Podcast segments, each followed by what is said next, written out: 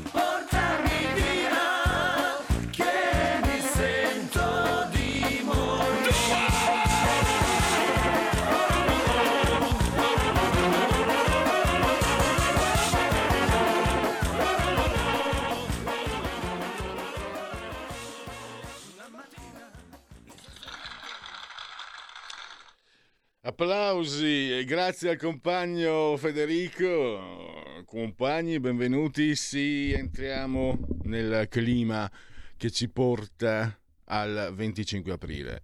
Eh, una licenza un po' goliardica, tra l'altro ho scelto con l'ausilio di eh, Federico Dottor Borsari, assiso saldamente sulla tolla di comando e regia tecnica, una versione che comunque dal punto di vista qualitativo è notevole perché quando c'è Goran Bregovic, tu non lo sai, Goran Bregovic eh, scrisse una canzone, eh, credo per, un, per dei giochi, per dei campionati mondiali di qualcosa in Trentino e si fece pagare un sacco di soldi e in realtà riarrangiò un suo vecchio successo pop di 30 anni prima. Quindi abbiamo un grande, d'altronde banda per eh, matrimoni e funerali la sua.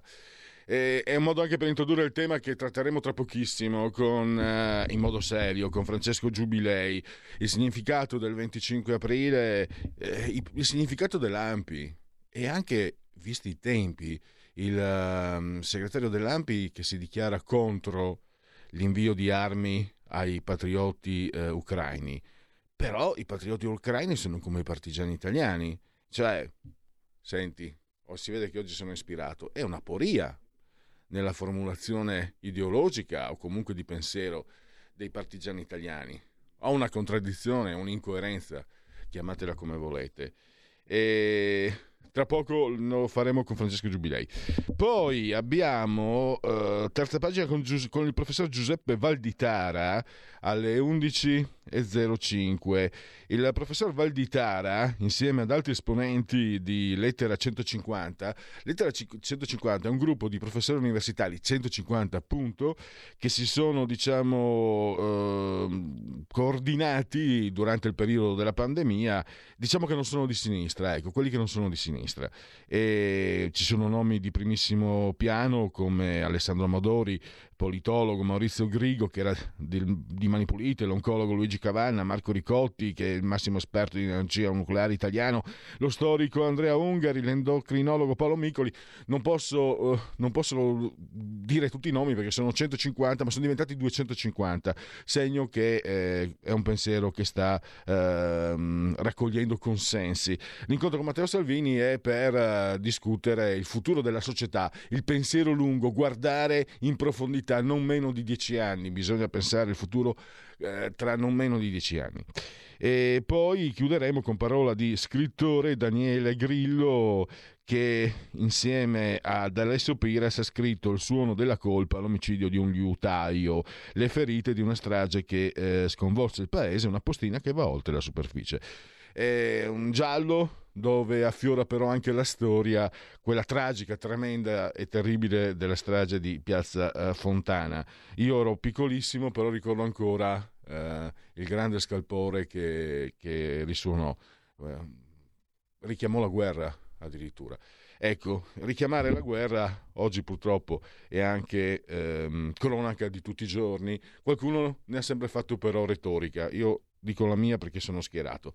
Sentiamo cosa dice Francesco eh, Giubilei, saggista, editore e fa parte del Comitato Scientifico per il Futuro dell'Europa. Benvenuto dottor Giubilei, grazie per essere qui con noi. Grazie a voi, buongiorno, buongiorno a tutti. Allora, il 25 aprile è la festa della liberazione. Eh, tra l'altro va detto anche che è una, dire, una posizione minoritaria, eh, oggi appare minoritaria, ma lo fu anche all'epoca, perché pensate, solo 137.000 persone nel dopoguerra si videro riconoscere lo stato di eh, partigiano, 650.000 domande, 137.000. Tra l'altro io credo, non perché ho avuto un nonno, non un nonno, fratello di mio nonno, eh, capo partigiano, credo che tutto sommato sia andata meglio così, perché tra i comunisti da una parte e, e il nazismo, francamente, eh, diciamo, io non so se è andata bene, sicuramente è andata meglio di quello che, di quello che sarebbe stato, eh, ma qualcuno ci marcia sopra. Lei ha anche scritto sul suo profilo Facebook, eh, Giubilei, delle considerazioni sul comportamento anche contraddittorio che, hanno, che ha l'AMPI. Prego. Sì, esattamente. Mm, ma, mm, si avvicina un 25 aprile che è molto particolare, eh, nel senso che ci sarà lunedì, come tutti gli anni, una manifestazione, una serie di manifestazioni, tra cui la principale sarà a Milano, dove è previsto che parlerà anche il presidente dell'AMPI, però quest'anno a differenza del, del passato in cui c'era un fronte eh, unitario, in realtà già dal dopoguerra in avanti, che aveva creato un asse che era se vogliamo un asse tripartitica tra eh, il Partito Comunista Italiano eh, da un lato, l'AMPI dall'altro lato e poi c'era la CGL ehm, come terzo elemento, che è un asse che nel corso degli anni si è sempre di più eh, dissolta e potremmo dire anche, anche sfasciata in merito a quanto sta accadendo in questi giorni. Il tema del contendere è la posizione dell'AMPI in merito alla guerra in, in Ucraina, l'AMPI ha una posizione che è una posizione se vogliamo di eh, neutralità, dice che non, non bisogna inviare eh, le armi al, all'Ucraina e questo ha generato una serie di scontri anche abbastanza virulenti soprattutto pubblici, che è una cosa, se vogliamo, abbastanza eh, inedita in queste modalità per, per, per, la nostra sinistra, per la sinistra italiana, perché è una linea che differisce rispetto a quello che è il posizionamento prevalente del Partito Democratico e anche di altri componenti della sinistra. E questo ha fatto sì che eh, vi fosse fosse una sorta di lotta, di, di scontro fratricida con una serie di accuse anche eh, forti da parte di esponenti politici nei confronti dell'AMPI. E tutto ciò nasconde però una grande ipocrisia. Cioè, l'ipocrisia di fondo di questo dibattito qual è? è? che l'AMPI ha potuto fino ad oggi, fino a ieri, dire qualsiasi genere di cose, ha potuto eh, negare quello che è stato per esempio il ruolo della resistenza bianca, perché la resistenza non era un monopolio dei comunisti come l'Ampi vorrebbe eh, a tutt'oggi sottolineare, ma vi erano anche la cosiddetta resistenza bianca, quindi i cattolici, vi erano gli azionisti, d'altro canto ricordiamo il fratello di Pierpaolo Pasolini che venne ucciso nel famoso eccidio di Portus in Friuli Venezia Giulia, che era un eccidio compiuto dai ai partigiani. E al tempo stesso l'AMPI ha potuto per lunghi anni, lunghi decenni avere un posizionamento di ammiccamento, comunque di eh, vicinanza anche a quella che era l'URSS, quindi anche quella che era la, la dittatura comunista in, in, Russia. Poi l'AMPI ha utilizzato lo strumento dell'antifascismo come un'arma, una clava politica per colpire l'avversario di turno, eh, fosse Salvini piuttosto che un qualsiasi leader di destra o del centrodestra, e la sinistra non ha mai detto nulla rispetto a questa linea dell'AMPI. Ora che per la prima volta c'è una posizione diversa, apriti cielo, con accuse, addirittura c'è chi dice eh, che l'Ampi non può più parlare a, a, nome dei partigiani, cosa che effettivamente così è e, e, e lo diciamo da tempo nel momento in cui è un'associazione in cui per ragioni anche anagrafiche i partigiani rimasti in vita sono veramente pochi e quindi stiamo assistendo però a uno sfaldamento di quello che fino a qualche anno fa ci sembrava un blocco granitico che era quello della sinistra italiana. Ecco, mm, non le sembra anche che stia emergendo una contraddizione? Eh, ha citato il Friuli, vengo da là. Anni fa, anni or sono, eh, con il presidente Deborah Serracchiani, eh, tutto lecito, eh, c'era tutto quanto in regola, però riversò sull'AMPI, su associazioni diciamo collaterali, tutti i soldi riservati, tutti o quasi i soldi riservati alla cultura. Quello che non era di estrema sinistra, o comunque AMPI.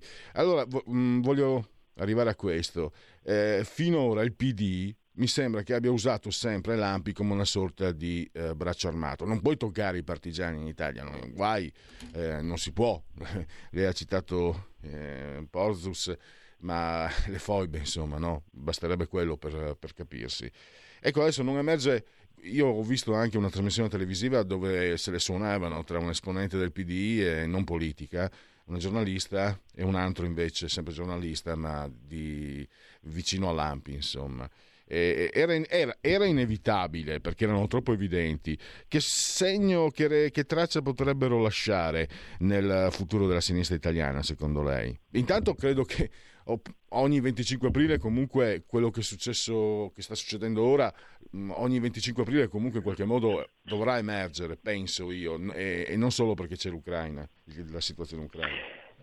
Ma sì, eh, il, tema è capire se si tratta di eh, un, eh, diciamo una sfida interna alla sinistra per, eh, per, quello che è il posizionamento, il ruolo generale dell'AMPI oppure se riguarda l'attuale presidente dell'AMPI. Perché il tema è che eh, se vi fosse un presidente dell'AMPI differente da quello attuale il quale avesse portato avanti delle, delle, istanze simili a quelle del Partito Democratico, comunque la linea prevalente del, de, della sinistra mainstream, sentitemi questo termine, non credo ci sarebbe stato nessun problema. Quindi il tentativo credo che vada nella direzione di andare ad, eh, a, a, cambiare l'attuale, l'attuale Presidente. Però c'è una spaccatura che è di fondo, cioè c'è da un lato una sinistra che vuole accreditarsi anche in ambito più atlantista, una sinistra eh, che se vogliamo vicina anche al mondo americano, che eh, è vicina anche alla, alle istituzioni di Bruxelles, che è una sinistra più governista se vogliamo, poi c'è un'altra sinistra che invece è una sinistra più battagliera, è una sinistra eh, più radicale sotto alcuni, sotto alcuni punti di vista che è d'accordo con quelle che sono le posizioni dell'AMPI ed è proprio una spaccatura cioè, generale, cioè, in questo caso sintetizza una spaccatura tra due visioni eh, della, sinistra, della sinistra italiana.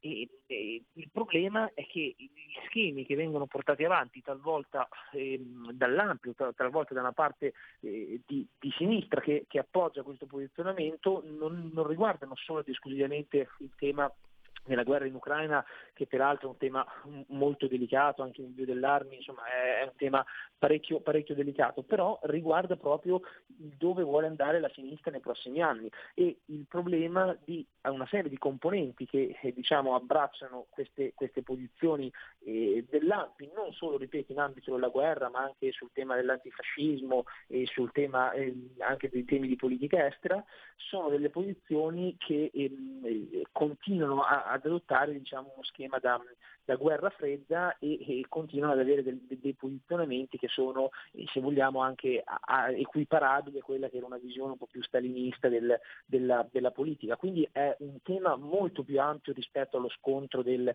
eh, ampio Partito Democratico, ma riguarda proprio il ruolo della sinistra italiana. Ehm, un altro eh, spunto, io da, tanto, da dove vengo io, eh, il 25 aprile è San Marco, e, anzi colgo l'occasione per fare gli auguri di, di, buon onomastico in anticipo a due voci di Radio Libertà come Marco Castelli e Marco, i grandi Marco Castelli e Marco Pinti. Tra l'altro Marco è anche un nome bellissimo. Cioè per molti eh, il 25 aprile è San Marco e, e c'è qualcuno che però ne ha fatto io dico la mia, eh, Giubilei, vorrei capire se, se è condivisibile. È vero che io sono uh, schierato, lo dico sempre a, a, beneficio dei nuovi ascoltatori, ma uh, da fin da ragazzo io ho avuto l'impressione che il 25, o comunque più, un po' più grandicello, ho avuto l'impressione che il 25 aprile eh, fosse una festa di partito e fosse imposta eh, una festa di partito che doveva essere culturalmente imposta a tutti. E anche per questo, credo io, e lei, lei, è più giovane quindi può darmi una, una lettura più fresca, meno magari condizionata da, da, comunque da quelli che possono essere pregiudizi come i miei. Eh, è, è, per questo che non, che non, è diventata una festa condivisa. Non era una brutta cosa, se, se posso permettermi di dirlo, poi ci sono tutti i distinguo di questo mondo, ma eh, non, più, non, avere più i tedeschi, l'esercito tedesco e anche quello che ormai era il fascismo, non, non era una brutta cosa essersene liberati. Non sarebbe stata una, una occasione, diciamo, sbagliata sbagliata per festeggiare. Mi permetto di dirlo io in modo grossolano, se qualcuno se la prende, amen. Eh, io sto, sto, parlando anche con un, po di, con un pizzico di buonismo. Invece qualcuno l'ha rovinata, te la vogliono sbattere in faccia come Bella Ciao che qualcuno voleva far diventare addirittura in italiano o roba del genere. Non volevo capire la sua opinione. Sì, il problema di fondo è che è una ricorrente, è una festa nazionale cioè, eh, riconosciuta, che quindi dovrebbe eh, essere un, un'occasione eh, di unità nazionale che però è stata politicizzata.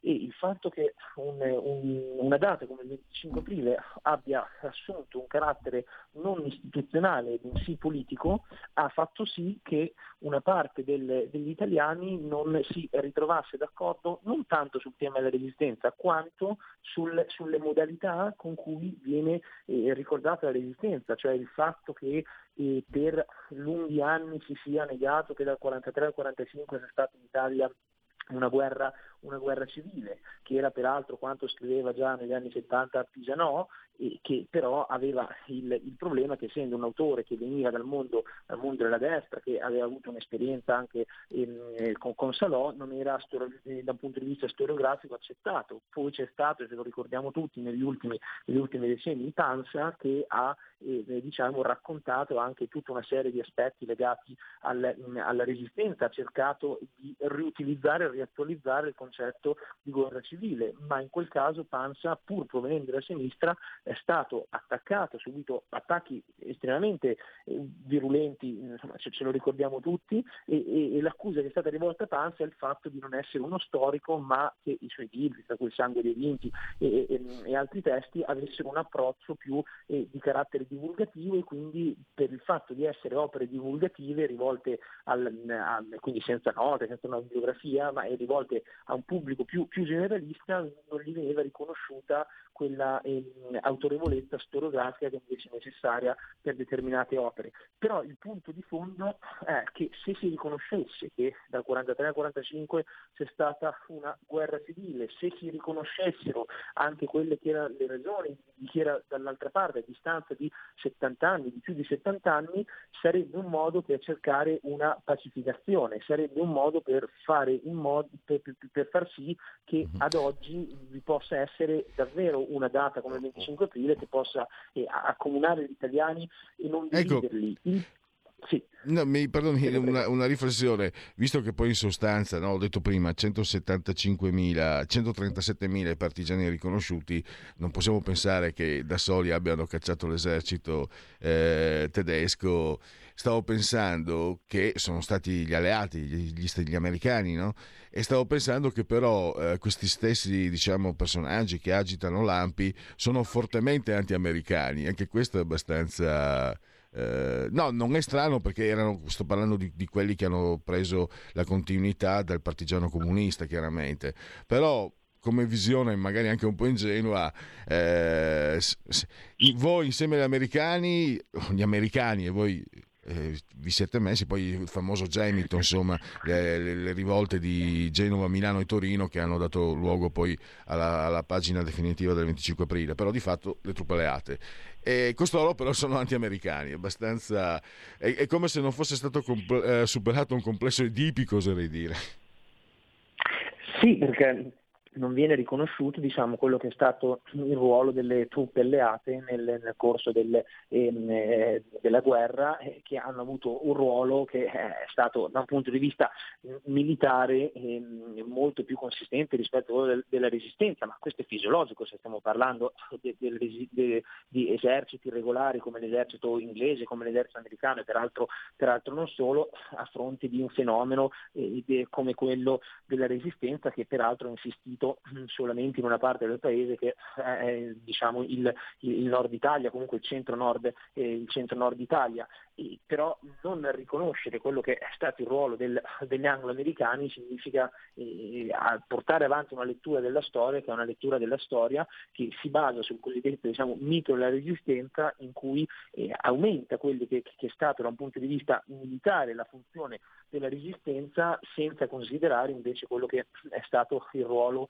degli alleati. Cioè, io credo che se si iniziasse a distanza di, eh, davvero ormai stiamo parlando di, di, di, più di 70 anni, se si iniziasse a, eh, analizzare, raccontare una visione della storia più in linea rispetto a quanto è accaduto e possiamo farlo proprio anche grazie alla distanza temporale ormai che ci, eh, che ci separa da quel, da quel, periodo storico, sarebbe un modo per, eh, per far sì che tutti gli italiani mh, mm, possano a avere un, un, approccio diverso anche a una data come il 25 aprile. Se però si continua ancora ad oggi a portare avanti un dibattito politico, per cui la prima domanda che si fa a un, a un leader identitario, a un, a un, giornalista di destra, a, un, a una figura diciamo, che, che, non si riconosce all'interno di un, di determinato schieramento, la prima domanda che gli si fa è ma, ma tu sei antifascista, cercando ancora ad oggi di creare questa separazione, questa differenza da un lato e dall'altro, è chiaro che così no, non, si, non, si, non, si, contribuisce a creare un, un dibattito che, che, che, possa essere un dibattito più, più, pacifico. Invece a me sembra che purtroppo ancora ad oggi, lo si vede in televisione, lo si vede su, su, sui giornali, in tutti quelli che sono i, i, i, dibattiti mediatici, il tentativo è cercare di riattualizzare degli schemi che sono degli schemi davvero fuori tempo massimo, sono degli schemi che non hanno ragione d'essere eh, ad oggi, però c'è chi tenta di attualizzare questi schemi e utilizzarli con una finalità di carattere politico e finché ci sarà questo modus operandi io la vedo davvero difficile fare in modo che, che, che, tut, che ci sia un, un'unità su, su, eventi e iniziative come, come queste. Siamo in conclusione, voglio anche ricordare che il 25 aprile a Venezia si celebra anche la festa del Bocco, cioè i giovani uomini donano rose alle giovani donne, anche se non sono giovani va bene lo stesso. Spero che i tempi di LGBT non sia una cosa, una cosa perseguibile o, cose del genere. Intanto ringrazio davvero eh, Francesco Giubilei, mm, ci sarebbero ancora tante cose da, da dire ma purtroppo il tempo è tiranno come sul dirsi. Io la ringrazio ancora e a risentirci a presto. Grazie, grazie ancora, presto. Il mondo di Tarkus, Gabriele Manzini e Sandro Roda in un viaggio attraverso la storia della musica progressive dalla nascita alle nuove contaminazioni. Ogni sabato dalle 21.30. La tua radio.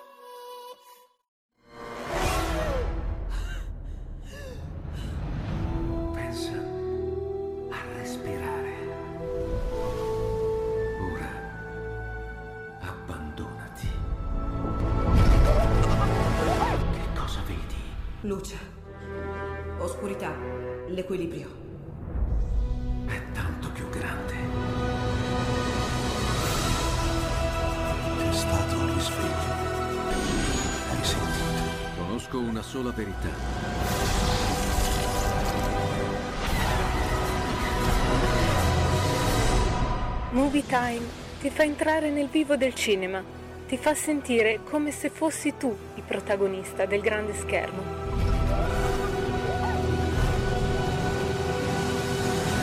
ogni sabato dalle ore 16. Stai ascoltando Radio Libertà. La tua voce libera, senza filtri né censura. La tua radio.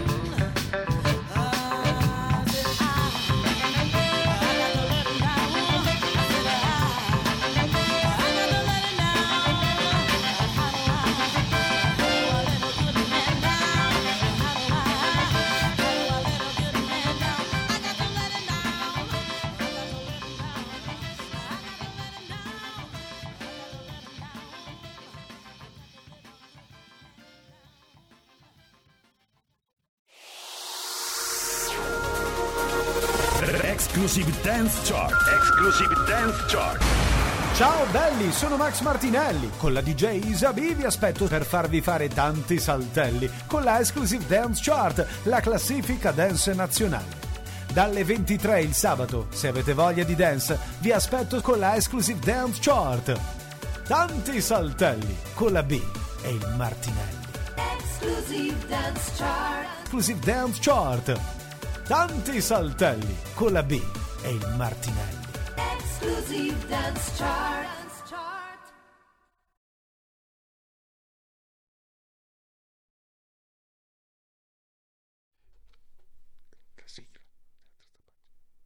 Ah, eh, scusate, mm, un qui pro quo dunque, eh, stiamo cercando eh, in questo momento di contattare il professor Giuseppe Valditara, stiamo stabilendo il collegamento, tra poco facciamo partire anche la sigla della terza pagina. Sempre Radio Libertà ovviamente, oltre la pagina.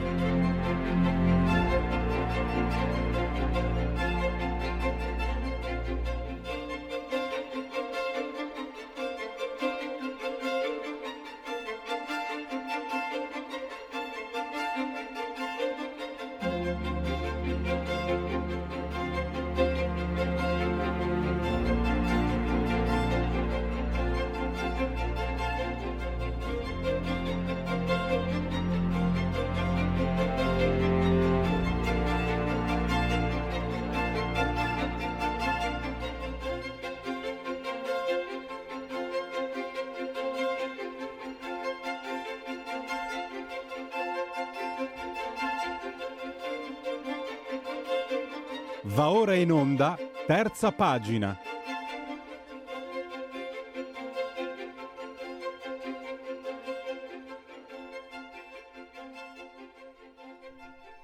Radio Libertà, eh, siamo in collegamento con il professor Giuseppe Valditara, eh, lui insegna diritto pubblico romano all'Università di Torino, ha avuto e ha anche importanti incarichi politici e tra gli altri anche quello di coordinatore di eh, Lettera 150, che è un gruppo di professori universitari che si sono insomma coordinati durante la pandemia e che, professore, io dico un gruppo di professori universitari, diciamo non schierati a sinistra per essere ironico, e recentemente c'è stato un confronto anche col segretario della Lega Matteo Salvini per di, parlare del futuro, un futuro che deve essere visto diciamo anche eh, in, in, prospettiva lontana, eh, un futuro che sia capace di di andare oltre il 2023, che si guardi anche il 2030 e il 2035.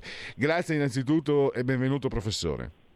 Grazie a voi a questo futuro, come, mm, come, si costruisce, come si pensa, come ci si approccia, perché sono tempi veloci, velocissimi, professore. Eh, pensare, non so, nel 1970, pensare al 1980, diciamo, aveva un, un certo tipo di dinamica. Adesso pensare al 2030 eh, è come pensare a, a, a, tra 50 o 100 anni per certi aspetti. Questo lo dico io, eh, glielo chiedo io, se è così. Certo, certo. Ma dunque, in innanzitutto devo dire che Matteo Salvini ha avuto una uh, idea, ha concepito un'iniziativa molto molto interessante, cioè lui dice io voglio capire uh, una, uh, quale può essere una politica per l'Italia che abbia un respiro strategico e che eh, cerchi di comprendere quale sarà l'Italia da qui a dieci anni, quindi i bisogni dell'Italia, i bisogni della nostra nazione da qui a dieci anni.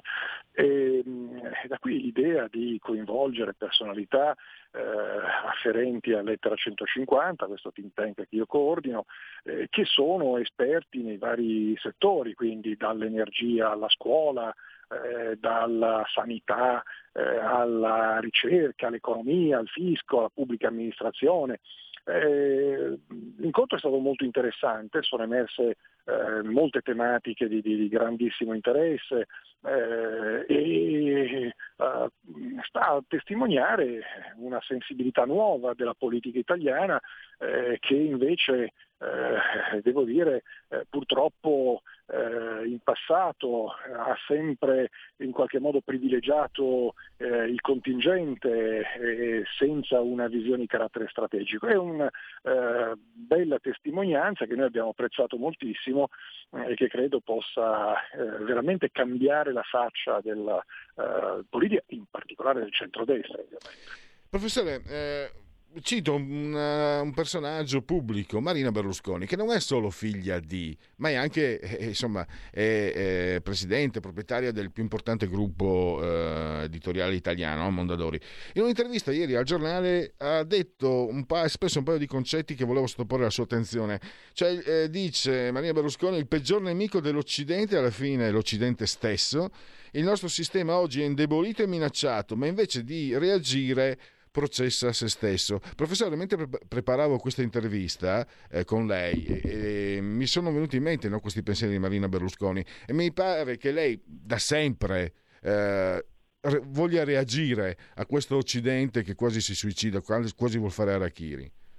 Ma guardi, anche questo è un tema che è emerso nel confronto che c'è stato l'altro giorno, eh, perché, eh, ma ormai eh, lo dicono anche eh, personaggi del mondo della sinistra come Rampini, il bellissimo libro eh, di, di, Federico Rampini eh, su, sulla crisi dell'Occidente e tanti altri.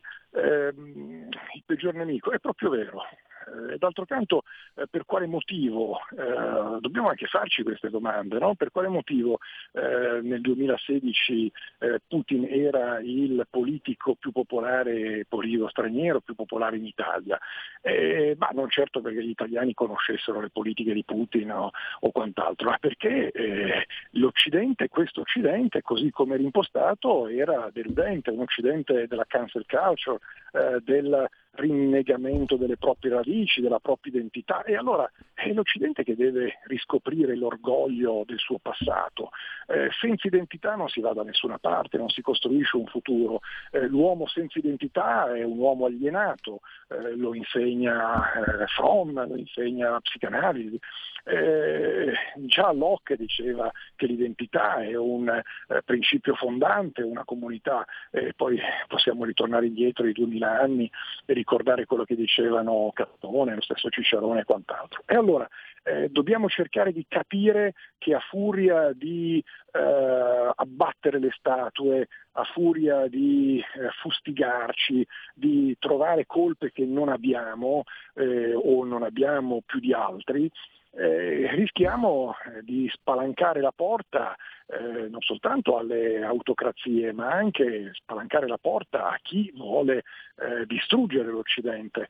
Eh, penso soltanto anche al confronto eh, con un certo islamismo aggressivo, ma penso al confronto con la Cina, per esempio i paesi emergenti che oggi eh, sono sempre più distanti dall'Europa e dall'America è perché hanno capito che l'Europa e l'America non offrono più, dal punto di vista innanzitutto culturale, innanzitutto di visione dei valori di, di riferimento, non offrono più eh, un'alternativa credibile. Eh, e d'altro canto la debolezza non ha mai attratto, non attrae eh, in amore, non attrae eh, nei rapporti umani, non attrae nei rapporti economici, eh, la debolezza non ha mai attratto. Oggi l'Occidente è debole. Professore, non so se l'ha detto qualcuno, io penso che i libri insegnano il cosa e voi professori insegnate il come. Lei ha parlato di doppio binario, analisi e indicazioni concrete. Le chiedo, questo cancel culture, questo diciamo estremismo che si chiude in se stesso e che nel rifiutare eh, ogni tipo di dialogo riesce in qualche modo anche sostenuto da, da um, importanti gruppi editoriali eccetera eccetera riesce ad avere in qualche modo anche un certo tipo di egemonia o di attenzione. Come ci si deve rapportare? Io me lo chiedo, vale la pena cercare il dialogo anche con costoro o bisogna oltre bypassarli, oltrepassarli? Eh, che tipo di atteggiamento? Perché comunque lunedì il 25 aprile, noi sappiamo che queste minoranze, perché tali sono, riescono però a creare eh, guasti proprio al dialogo. No? Eh, lei, citava, certo. lei, citava, Rampini, quando un esponente della cultura di sinistra, ma mi viene in mente Giampaolo Panza e tanti altri, si espone al dialogo, al confronto, al dibattito, questi, sono, questi, questi figuri, mi permetto di chiamarli così, diventano molto molto aggressivi. Lei che è sempre stato invece eh, l'uomo dell'unire, no? ricordava in un'intervista, anche in un'intervista tempo fa, lei nel 96 insomma riuscì a, a dopo lo strappo nel 2000, dopo lo strappo tra Bossi, eh, Fini e Berlusconi, ricucì e, e, da lì nacque il Polo delle Libertà. Quindi lei è riuscito già a mettere insieme qualcuno che aveva litigato profondamente. Che tipo di... ecco, come si fa a confrontarsi con queste persone? Ma dunque, innanzitutto non è facile confrontarsi con chi si comporta in modo autoritario, in modo antidemocratico eh, proprio Rampini eh, dà una testimonianza impressionante, ma ovviamente non c'era bisogno che lo dicesse lui, ma che lo dica un uomo di sinistra rende ancora più drammatica la testimonianza. E cioè le università americane, le università anglosassoni eh, tendono a, ad espellere chi eh, la pensa eh, con i valori identitari, i valori della libertà occidentale. Eh, addirittura Rampini cita casi di licenziamento o di eh, mobbing nei confronti eh, dei, di quei docenti universitari eh, che eh, hanno diciamo, un pensiero contrastante a quello tra virgolette politicamente corretto. Ma le avvisaglie ci sono anche in Italia, ci sono in campo editoriale, che all'interno degli stessi Atenei, eh, e quindi eh, non è facile dialogare, per, essere, per, riuscire a dialogare occorre essere in due. Eh, certamente eh, la, la, la, ragione prima o poi prevale e siccome eh, è ragionevole eh, costruire un futuro partendo da un'identità eh, che sia eh, certamente condivisa, ma comunque un'identità valoriale forte, eh, è qualcosa che insomma, dovrebbe ogni persona di buon senso accogliere. Eh, io penso che più che in questo momento avviare un dialogo che rischia di essere un dialogo fra sordi, occorre che il mondo che io definisco ben pensante, ehm, e cioè quello che crede nei grandi valori eh, della identità, della libertà, della proprietà, della sicurezza, che poi sono i grandi valori eh, della rivoluzione liberale di John Locke, tanto per dire, i grandi valori che hanno eh, contribuito a forgiare il concetto stesso di Occidente. dicevo, eh, che emergano eh, queste realtà, che emerga questa cultura, eh, che la politica faciliti l'emersione di questa riflessione, eh, perché purtroppo eh, c'è molta timidezza, c'è molta paura, eh, c'è mancanza di organizzazione, mancanza di dialogo. È un po' quello che noi abbiamo cercato di fare con Lettera 150, dove abbiamo messo insieme alcune centinaia di docenti universitari che eh, la pensano in questo modo, eh, pur essendo eh, di, di, di, di, diversa estrazione eh, scientifica, eh, pur non appartenendo ad alcun partito politico, però la pensano in questo modo. E allora deve essere questo pensiero uh, che, che, si riconosce nell'Occidente eh, e nelle radici dell'Occidente che prende coraggio, si organizza, uh, si struttura e qui la politica uh, deve fare la sua parte, cioè deve poi supportare questa operazione e quindi eh, ovviamente non possiamo che apprezzare l'iniziativa dell'altro giorno di Matteo ecco. Salvini. Ultimissima domanda che non voglio approfittare, non voglio rubare tempo. È, um, proprio quel confronto, no? le dice ci, ci, deve essere questa sinergia, questo, questo, integrarsi tra politica, mondo intellettuale, mondo, mondo scientifico. Lei mi sembra sottolinei come magari in passato non ho visto altrove l'importanza anche del mondo scientifico, visto che è il futuro. Voi, eh, lei, voi vi state anche diciamo occupando in un certo senso, posso dirlo, dell'abito che chiamiamolo centrodestra eh, un abito giusto perché non farà il monaco ma è importante. E mh, mm, lei e anche altri professore eh, state diciamo facendo riemergere eh, state aggiornando te- il termine conservatore, che quando ero ragazzo io, a me, tanti, tanti, tanti anni fa, aveva magari un suono un po' più, diciamo, lontano, quasi negativo. Adesso la parola conservatore eh, comincia ad avere... vedo che, che ci sono risposte. Ma guardi, eh, noi abbiamo lanciato eh, questo libro, questa, la sfida dei liberal conservatori, perché bisogna fare attenzione, bisogna sempre coniugare il termine liberale con il termine conservatore. E che cosa intendo dire? Liberale nell'economia, nella società, cioè il grande valore della libertà, e dall'altra eh, conservare che cosa? Conservare i valori. Eh, noi non possiamo, se crediamo veramente in un percorso identitario, di, di radici, eccetera, non possiamo conservare questi valori. Quindi eh, non, non, si può essere solo conservatori perché altrimenti si rischia di, essere, eh, di, di, di scadere addirittura nell'essere reazionari, eh, non possiamo essere solo liberali perché altrimenti si rischia eh, di poi sfociare in quel progressismo eh, che uh, e poi eh, corrosivo uh, della nostra identità. Quindi è una grande sfida che tocca poi, che coinvolge anche le grandi famiglie politiche internazionali, penso ai repubblicani. I repubblicani sono certamente, i repubblicani americani, sono certamente liberal conservatori, quindi non soltanto i conservatori britannici in senso stretto. Una parte del Partito Popolare Europeo è composto da liberal conservatori, certo poi c'è anche una parte eh, come dire, di cristiano, social, cristiano democratici, chiamiamoli così, eh, che, che, guarda più verso i socialdemocratici e, e la sinistra. Eh, purtroppo il Partito Popolare è eh, un, un, gruppo molto eh, composito insomma, da questo punto di vista.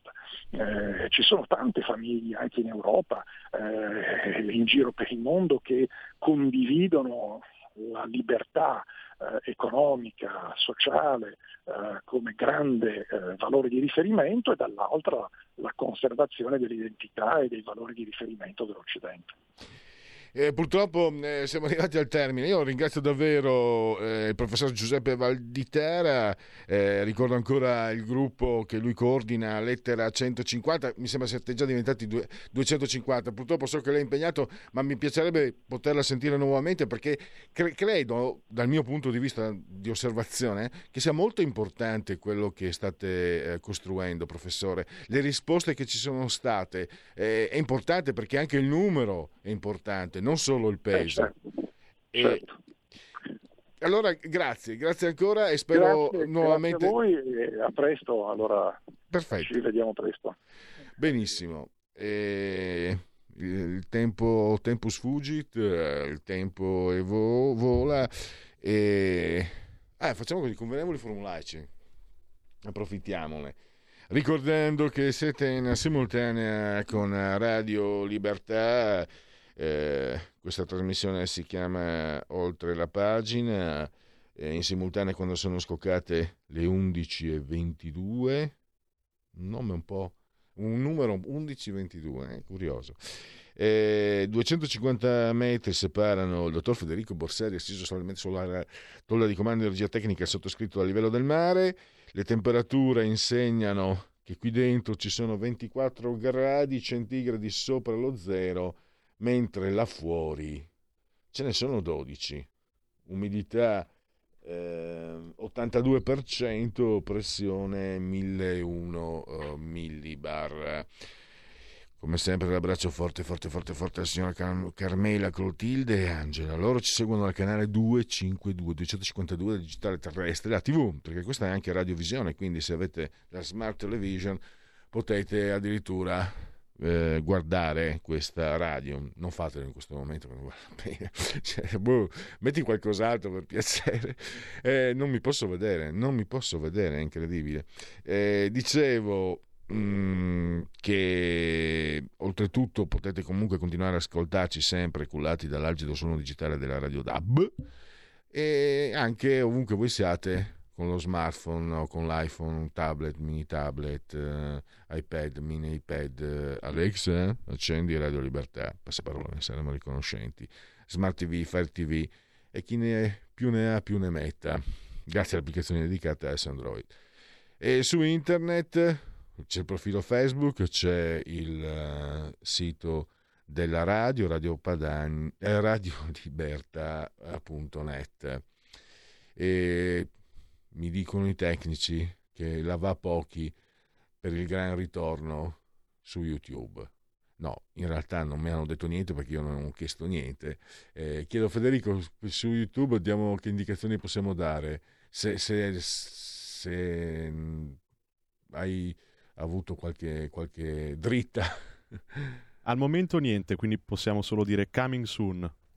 Coming soon. Ah, coming soon. Vabbè. Allora, mamma mia.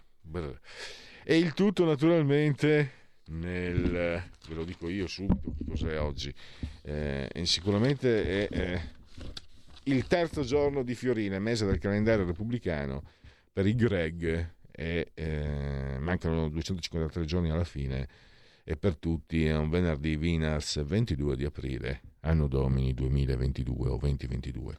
Visto allora, Federico, ti dicevo, io per questa rubrica eh, ogni giorno impiego non meno di 37, 40, 45 minuti, dipende.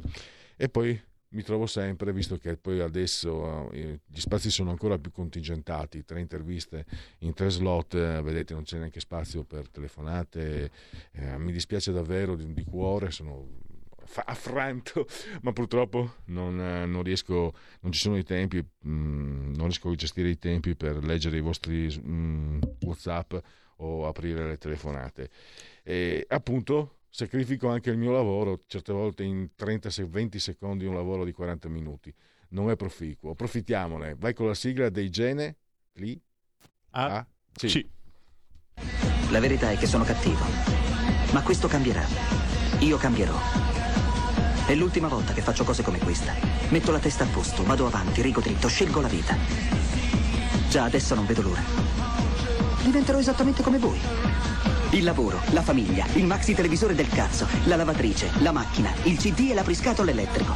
Buona salute, colesterolo basso, polizza vita, mutuo, prima casa, moda casual, valigie, salottoli tre pezzi, fai da te, telequiz, schifezze nella pancia, figli, a spasso nel parco, orario d'ufficio, bravo a golf, l'auto lavata, tanti maglioni, Natale in famiglia, pensione privata, esenzione fiscale, tirando avanti, lontano dai guai, in attesa del giorno in cui morirai. Genetriaci, commemorazioni e ricorrenze del terzo giorno di ferile messa dal calendario repubblicano. Oh, Immanuel Kant, mamma mia, l'illuminismo tedesco, la Prussia. Il pazzo è un sognatore sveglio. Eh, che, nom- che, nomi! Vladimir Ilyich Ulyanov, Lenin. Se siete appassionati di politica, anche se non siete di sinistra, eh, io con- mi permetto in modo molto sommesso di consigliare la lettura eh, del Che fare e anche le lettere dal carcere di Gramsci. Sono eh, una bella palestra per capire il pensiero politico, secondo me. E Eddie Heimberger, in arte Eddie Albert, attore, e l'Irving Radovic di Vacanze Romane. E ben che una nomination all'Oscar. Sai che ho visto, mi è sempre piaciuto quando ero bambino, l'ho visto che non è tanto, anche adesso che sono vecchio, barbogio, cadente, cascante, gra- mi sono commosso. mi sono commosso. Beh, è un bel film, dai. E per voi signore c'è Gregory Peck, per noi c'è Audrey Hepburn, mi sembra che ci sia abbastanza. Riccardo Billi di Billi e Riva. Ho cercato su YouTube, però non, non, sono stato capace, non vorrei sbagliarmi, ma mi sembra che Riccardo Billi si esibiva in una caricatura, in una imitazione strepitosa di Anna Magnani. Eh, Rita Levi Montalcini. Io voglio solo ricordare che eh, qualcuno che ha fondato un partito che è arrivato al 33%, cioè Beppe Grillo, tanto per non fare nomi e cognomi, che ha anche un figlio che adesso non, non si capisce se andrà a giudizio per stupro, le diede della vecchia P, puntini, puntini, puntini. E, e lo hanno votato in massa. Ma non lo so. Eh, qualcuno diceva che era cilindro, in realtà non lo so, lui è indicato come Alessandro Raffaello Schizzogene Montanelli, Indro Montanelli. Eh, non ho paura della morte, ma di morire. Dino, a Dino Viola, le questioni di centimetri, eh, il presidente della Roma dello scudetto di Lidolm, bellissima, bellissima, bellissima, bellissima squadra. Mi ritengo più simpatico che presidente. Betty Page, la mamma di tutte le pin-up, 12 nomination, 3 Oscar per Jack Nicholson. La calma non è una cosa di cui ti puoi sbarazzare perdendola. Demetrio Stratos degli Area. Eh, un periodo dei fricchettoni che io non ho mai amato, sinceramente. Ho delle discussioni con, con amici e compagni. E, no, la compagna e amici che dico: Ah, che bella la voce. Non mi ha sedotto, però è giusto ricordarlo perché fa parte eh, de, di quello che è stato società in musica e, e cultura e arte degli anni 70. John Waters, Divine, Grasso e Bello, Mac di Cristiano Allah, eh, Allam, poi Simona Izzo, che è figlia d'arte, doppiatrice. Pensate che Venditti, dopo essere stato abbandonato da lei, ha confessato di aver pensato al suicidio. Eh, io, io ho associato. Eh, Venditti da ragazzo era obeso e Simona Izzo è sempre stata di una bellezza inaudita e, mh, mm, probabilmente era uno shock che eh, lei si fosse innamorata di lui ed è stato ancora uno shock più tragico essere lasciato. Ma so che sono amici adesso. Gli ha dedicato anche una canzone tra l'altro. Eh, gli uomini di cui ci innamoriamo sono figli partoriti in un'altra vita. Serena Dandini mi sembra Aldo Grasso dice quando ca- cammelleggia per lo studio. Che lei cam- ca- ehm, Serena Dandini De Silva nobile Lombi proviene. Twin Peaks, Sheryl Lee, Laura Palmer, eh, Anna Falchi e Ambra Angiolini, che un tempo odiata dai compagni, adesso è diventata guru della sinistra, così va il mondo. Appartengo a Gesù, diceva Cacà, Dos Santos Leite. Comunque io sono interista, ma Cacà, ragazzi, è stato uno spettacolo vederlo. Eh, Ricucci, in, è, è messo dalle... Eh, Ehm, da delle ricettazioni, Ricucci che è stato marito di Anna Falchi. E in queste ricettazioni c'era eh, intercettazioni, che ricettazioni da nazione, intercettazioni, eh, parlava dalla Valle e Bazzoli che era amico di Prodi, si discuteva degli R- RCS e eh, Ricucci stava acquistando RCS, cioè, di Corriere della Sera, eccetera, eccetera e eh, in, queste, in, questo scambio non so chi se Bazzoli o Dalla Valle disse di Ricucci ma mi sembra un anzichenecco e quando lo venne a sapere Ricucci disse stracapendo il termine anzichenecco e dopo chiudo perché ho già sforato di un minuto disse l'anzichenecco a chi? a uno che ogni notte si tromba a falchi Scegli la Lega, dai forza alle tue battaglie. Nella dichiarazione dei redditi scrivi il codice D43. È semplice e non ti costa nulla. Il tuo sostegno vale 2 per 1000. Messaggio autogestito Lega per Salvini Premier. Stai ascoltando Radio Libertà. La tua voce libera, senza filtri né censura. La tua radio.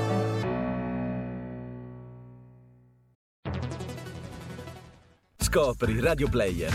Oltre 130 radio nelle tue mani con un touch. Da ascoltare ovunque, anche on demand. Scarica gratis l'app Radio Player e vivi una nuova esperienza digitale. Radio Player, l'app ufficiale delle radio italiane.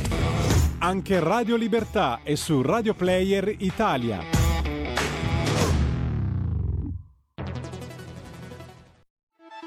Stai ascoltando Radio Libertà la tua voce libera, senza filtri né censure, la tua radio.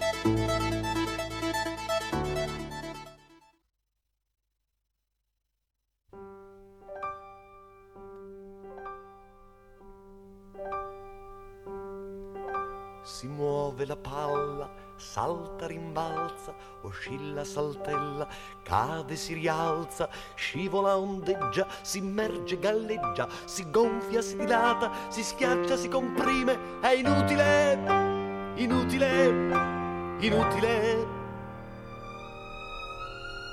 Come grande, vuota e bianca e molle, tenera, leggera, lieve, piena d'aria, trasparente, fragile, tonda, liscia, levigata, plasmabile, umida, viscida, inutile, inutile, inutile.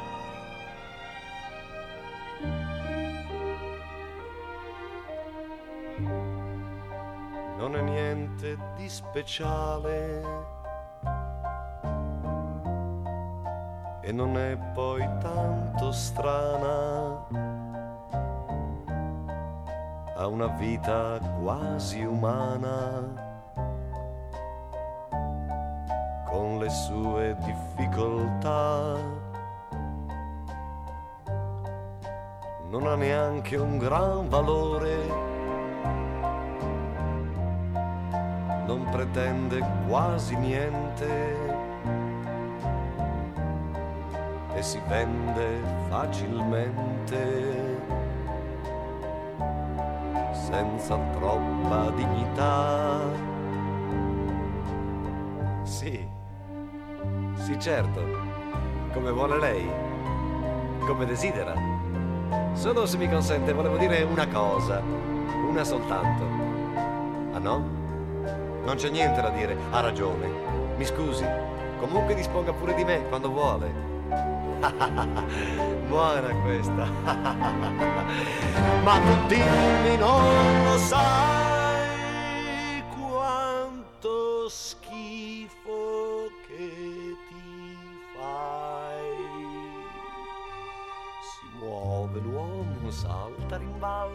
oscilla, saltella, cade, si rialza, scivola, ondeggia, si immerge, galleggia, si gonfia, si dilata, si schiaccia, si comprime, è inutile inutile, inutile, come quando è vuoto, è docile, fragile, ubbidiente, riflessivo, indifeso, inoffensivo, debole, meschino, vigliacco, inchinato, prostrato, sudato, consenziente, affaticato, inutile, inutile, inutile, un uomo inutile, inutile, una palla inutile.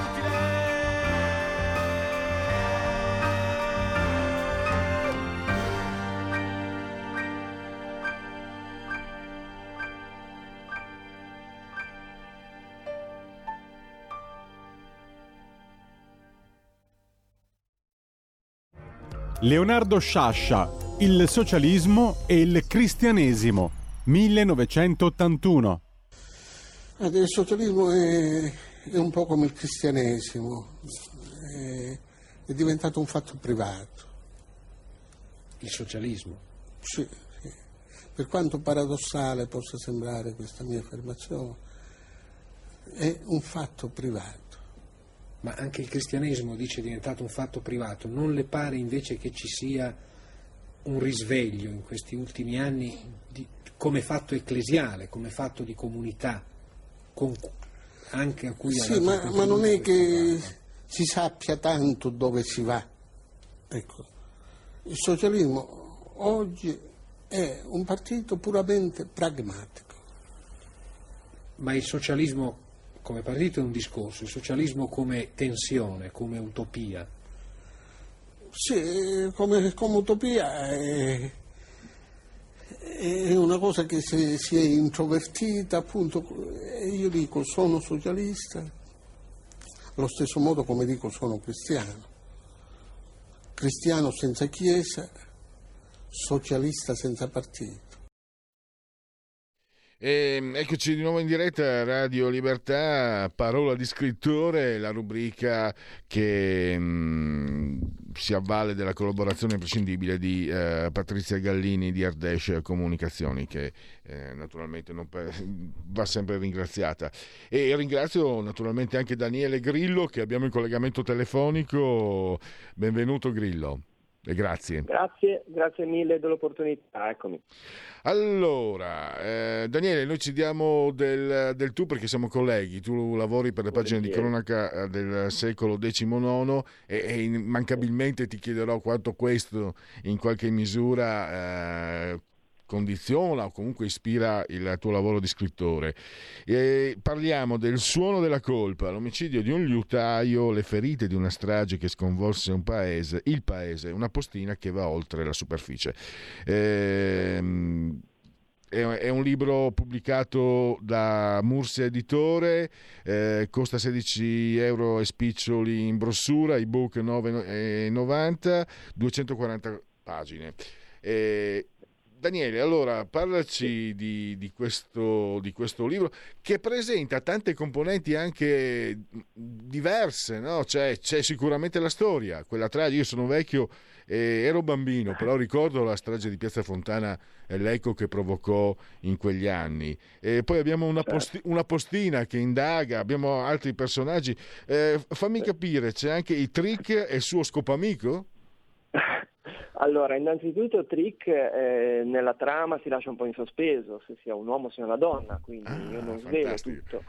Eh, Scopo Amico è un po' riduttivo perché loro hanno un rapporto estremamente particolare, eh, sia nelle pratiche che affrontano in questi loro giovedì, che sono eh, che, assolutamente un, un, rito irrinunciabile per entrambe o entrambi, e, e niente, quindi eh, diciamo bisogna che lasciamo un attimo al lettore eh, la, per, la, la Luigi, di scoprire fammi, anche questo aspetto. Sì. Fammi capire anche, nel tuo libro fai entrare anche uno Mm, io non sono un giornalista di cronaca, ma insomma uno di quelli che è un ingrediente essenziale della cronaca, il sesso, entra. entra.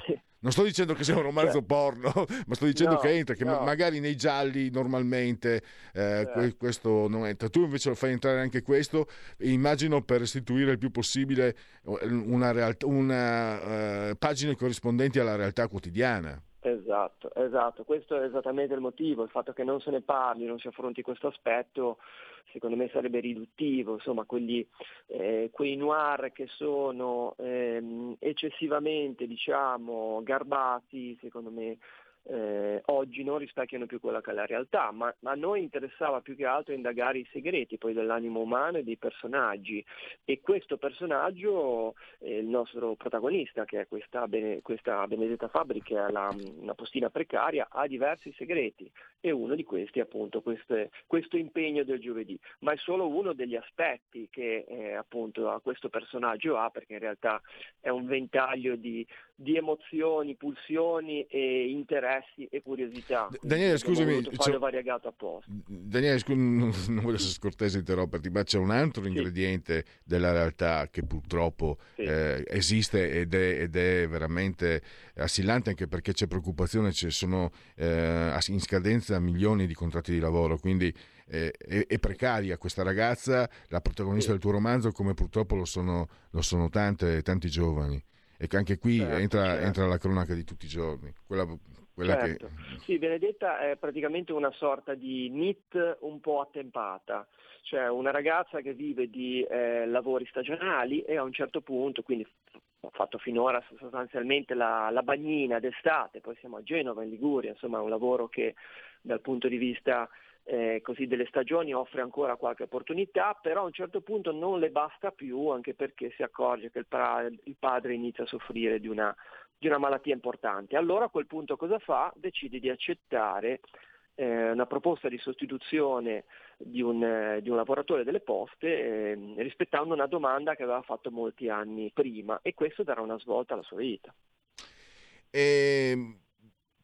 Le, le, le, etichette non piacciono, però sono anche necessarie, devono dare sì. delle indicazioni che è un romanzo giallo, un romanzo thriller. Eh, poi, sì. poi, veniamo perché anche la strage di, di Piazza Fontana mi piacerebbe insomma, mh, capire, far capire ai nostri ascoltatori sì. come entra nelle, tue, nelle, pagine del tuo libro. Se dovessimo dare sì. quindi delle indicazioni, ripeto per quanto siano antipatiche le etichette, come lo definiresti?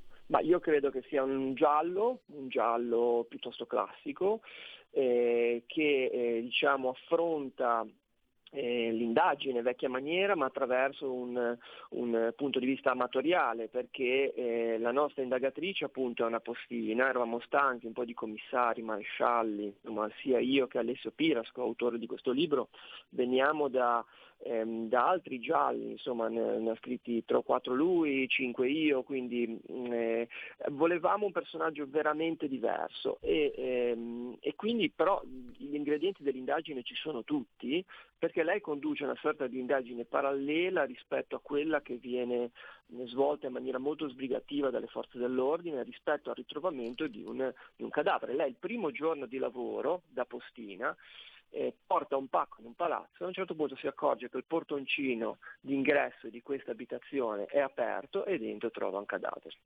A lei questa cosa diciamo, eh, suona subito strana, eh, alla polizia no, questo sarà il motivo per cui lei continuerà a scavare la ricerca della, della verità.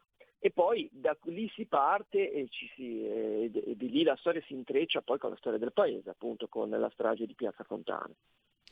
Ecco, appunto, questo episodio cruciale della seconda metà del Novecento, cruciale eh, si vede ancora, io vengo dal Friul Veneto, sono Friul Veneto e sono qui a Milano da, da 17 anni, vedo per quasi 18, eh, vedo che come è in tutta Italia, ma qui a Milano c'è un sentimento, forse è brutto dirlo perché si tratta di una gravissima tragedia, ma è un momento che unisce.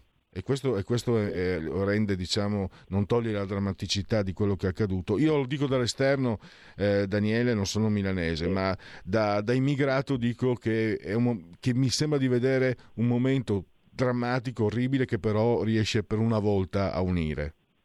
Sì, è vero, è così. Tra l'altro noi abbiamo voluto scavare soprattutto nel, nell'atmosfera umana che eh, poi diciamo ehm, si è un po' scordata o si è un po' eh, diluita no? col passare degli anni. Siamo andati a vedere per esempio chi erano queste persone che sono decedute all'interno, all'interno della, della, della, banca e, e, siamo andati a vedere che profilo avevano, che vita avevano e ciascuno di loro ci ha riservato delle scoperte. Per esempio c'era, mh, mm, innanzitutto erano tutti uomini, eh, proprio perché il venerdì pomeriggio alla Banca, alla Banca dell'Agricoltura era giorni di contrattazioni e, e, chi andava a contrattare all'epoca? Andavano a contrattare soprattutto eh, e quasi esclusivamente gli uomini, imprenditori agricoli, ma non solo imprenditori agricoli, quindi c'erano molti intermediari per esempio, uomini di ogni età, uomini di ogni età che, e, e dalle provenienze più disparate, ovviamente per la maggior parte lombardi, eh, però c'era per esempio persona che aveva 11 bocche a casa da sfamare, eh, c'era un'altra persona che più che per la sua attività imprenditoriale era nota perché era il responsabile del cinema del, del paese, della piccola cittadina dove abitava. Insomma c'erano, c'erano, tante storie che si intrecciavano e si concentravano in quel momento preciso e quindi la nostra storia è fatta poi di tante storie personali che spesso vengono dimenticate. A noi interessava soprattutto approfondire queste. Un'altra curiosità, ehm, perché non mi è successo finora, eh, scrivere un romanzo a quattro mani, com'è? Allora, innanzitutto ehm, alla fine eh, né io né Alessio riusciamo a capire, a ricordarci chi ha scritto un capitolo e chi ha scritto l'altro. E questo ce lo dicono anche i lettori e questo per noi è una, mm, diciamo, un motivo di orgoglio. Vuol dire che le nostre due scritture, pur nella loro inevitabile diversità, si sono incrociate. E per il resto ci siamo suddivisi esattamente al 50% la scrittura e ci siamo suddivisi anche i compiti.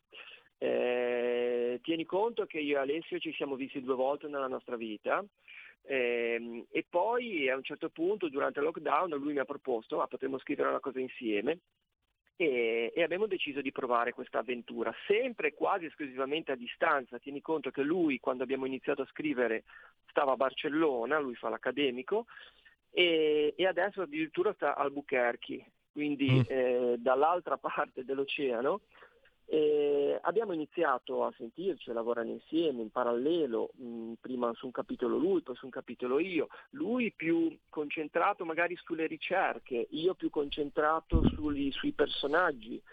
Eh, alla fine direi che è venuto un lavoro che a noi soddisfa molto e che sta piacendo molto anche ai lettori. Eh, guardavo anche le recensioni, mm, io ho visto quelle su, sì. su Amazon.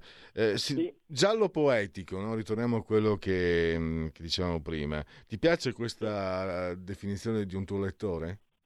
Sì, sì. sì mi piace sta. perché mm, innanzitutto noi abbiamo voluto calare e cercare di, di capire cosa eh, potesse voler dire ehm, vivere a Milano in quel momento e quindi il, il romanzo inizia eh, pronti e via subito con eh, la scena eh, successiva al, allo scoppio della bomba. E, e questo è un motivo. Il secondo motivo è che l'altro cuore del romanzo è la musica. Eh, si chiama Il suono della colpa, dove colpa è mm. la colpa eh, diciamo, maturata attorno alla strage del 12 dicembre 1969, invece il suono è quello del violino.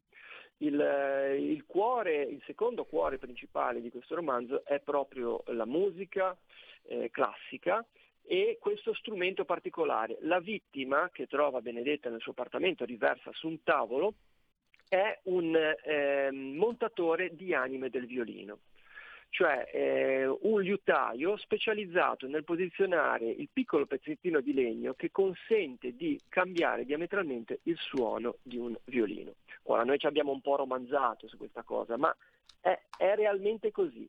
C'è questo pezzettino di legno che tiene separata all'interno della cassa armonica del violino la parte superiore dalla parte inferiore e di posizionarla in una maniera o nell'altra cambia completamente il suono dello strumento, così come farla di un tipo di legno o di un altro tipo di legno, così come realizzarla di un diametro piuttosto che di un altro.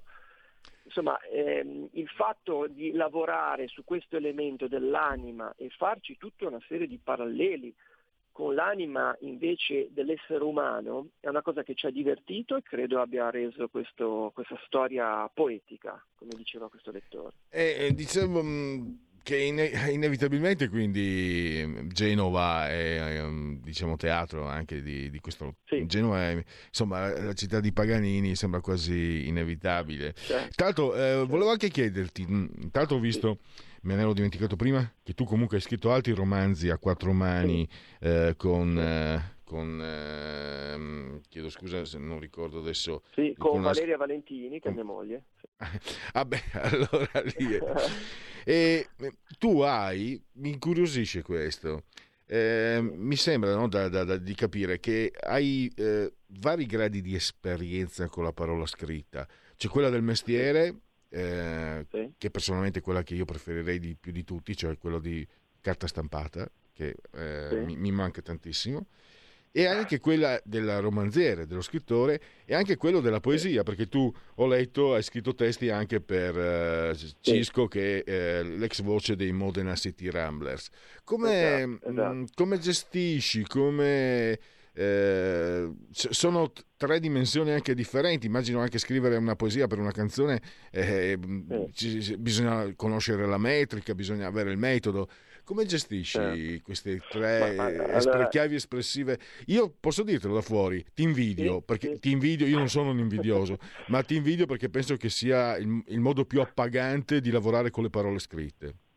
Sì, sì, ma è, è, vero, è vero. Mm, allora, solo, solo, la pista del giornalismo evidentemente per esprimere eh, insomma, le cose che ho dentro e come vorrei esprimerle non, eh, non mi bastava e, e questa è, è, una, è, una, questione. L'altra questione è... Ehm, eh, la volontà di cercare di fare il possibile nella propria vita, penso che ognuno lo, lo, lo viva lo, questa cosa, no? di, di, di, farne il più possibile eh, l'occasione per realizzare una serie di propri sogni. Ecco, io sono fortunato, credo di essere fortunato perché eh, ho pubblicato diversi romanzi, pensavo che non sarei riuscito a pubblicare neanche uno e, ehm, e, poi sono riuscito più o meno sempre a scrivere quello che volevo. In quest'ambito sono riuscito anche a, ad, avere, a reali- a, ad aprire questo canale per il quale non ho assolutamente utilizzato diciamo, il, il, mio lavoro di giornalista, ma proprio zero.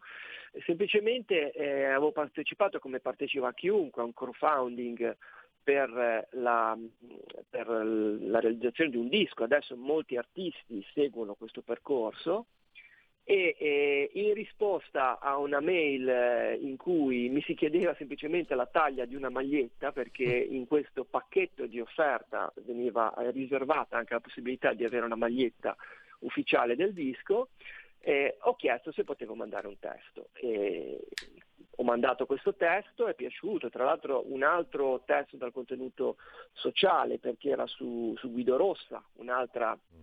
un'altra parentesi eh, diciamo importante no, della nostra storia e da lì è iniziata questa collaborazione, ormai siamo a 6 o 7 brani E, ed è un divertimento. Tecnicamente come faccio? Non lo so, io gliele mando, poi lui le rimpasta, il musicista lui, e, e, niente, quindi il divertimento parte così, no? da una suggestione, poi se c'è collaborazione le cose escono fuori ecco. senza tanta tecnica, anzi forse sporca un po' a volte saperne troppo prima di metterci.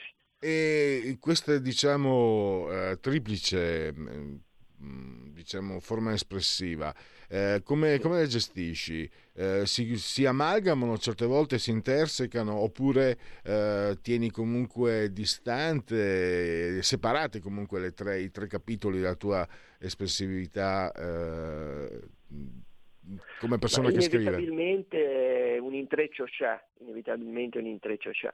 Eh, ora io poi al giornale sono, ho un ruolo molto tecnico organizzativo perché sono vice capocronista, quindi eh, diciamo a livello di scrittura ehm, lavoro poco, giro poco, eh, diciamo che è più un lavoro di ideazione, impaginazione, titolazione. Quindi in quel caso lì mi, se, mi risulta anche abbastanza semplice no? separare le cose.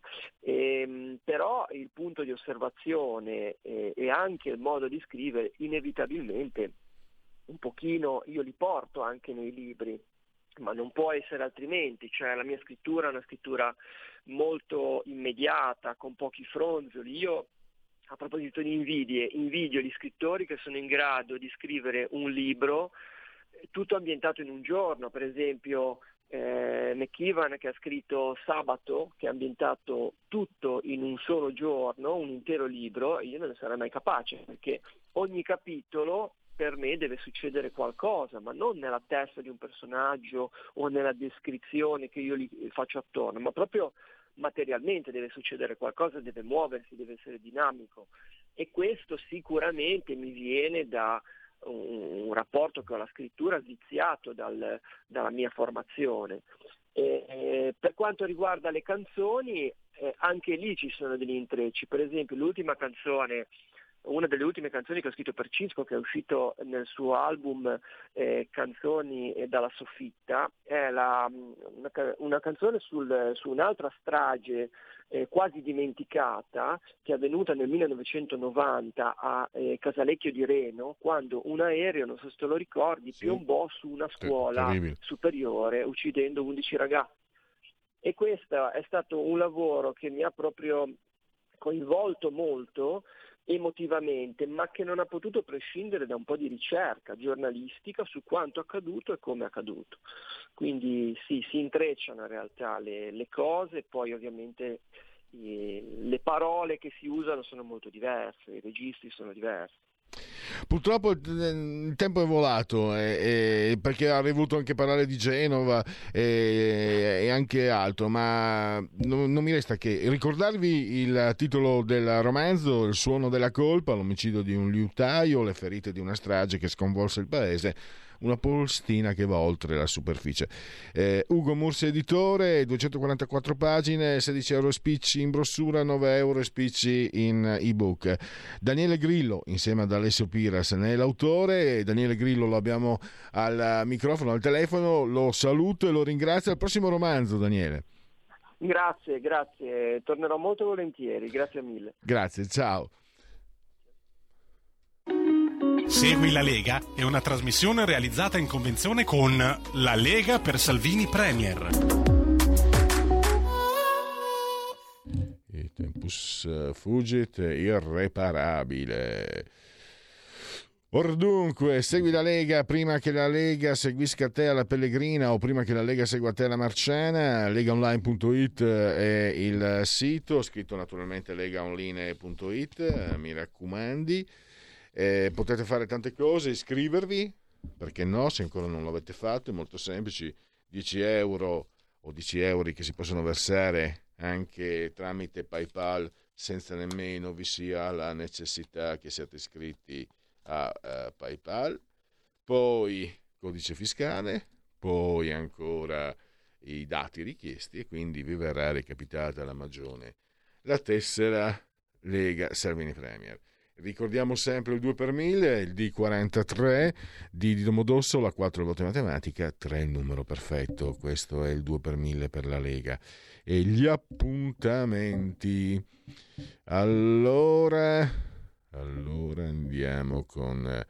Eh, sopravanziamo perché oggi siamo già al 22, quindi vediamo di trovare un 22. 22. Eh, alle 17.30 oggi pomeriggio il presidente della regione Veneto Luca Zaia a Radio 24 17.30 Marco Campomenosi europarlamentare della Lega lo, lo potrete vedere e auscultare in ora antelucana nel cuore della notte alle 7.40 del mattino a No, lo potete solo ascoltare, chiedo scusa, ho letto male. Uh, Rai Radio 1, Radio Anch'io.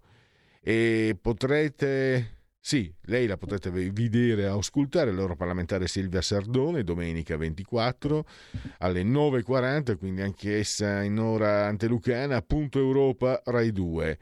E sempre domenica alle 10.30 all'alba Anna Cinzia Bonfrisco, anche lei europarlamentare, agenda Sky TG24, 10.30. Direi che persegui la Lega, Sassofi. Segui la Lega è una trasmissione realizzata in convenzione con La Lega per Salvini Premier. Svizzera ci sarei te. Vivrei volentieri in Svizzera, ma non mi sento svizzero. Ecco, tutto l'affetto e l'amore per gli elvetici. No, io addirittura adesso che ci penso ho un cugino, anche se siamo persi di vista, eh, Patrick si chiama ed è svizzero, la mamma svizzera, è cresciuto, nato e cresciuto in Svizzera, quindi non posso non amare gli svizzeri. Allora, siamo in chiusura con una, una, una cosa un po' da noantri, no? tra parenti. Eh, vi aspetta Malika Zambelli con Stai Karma. Ringrazio il dottor Federico Borsari, saldamente sulla torre di comando in regia tecnica. Ringrazio anche tutti coloro che hanno scelto Radio Libertà. Buon proseguimento a tutti e buon fine settimana. Avete ascoltato oltre la pagina.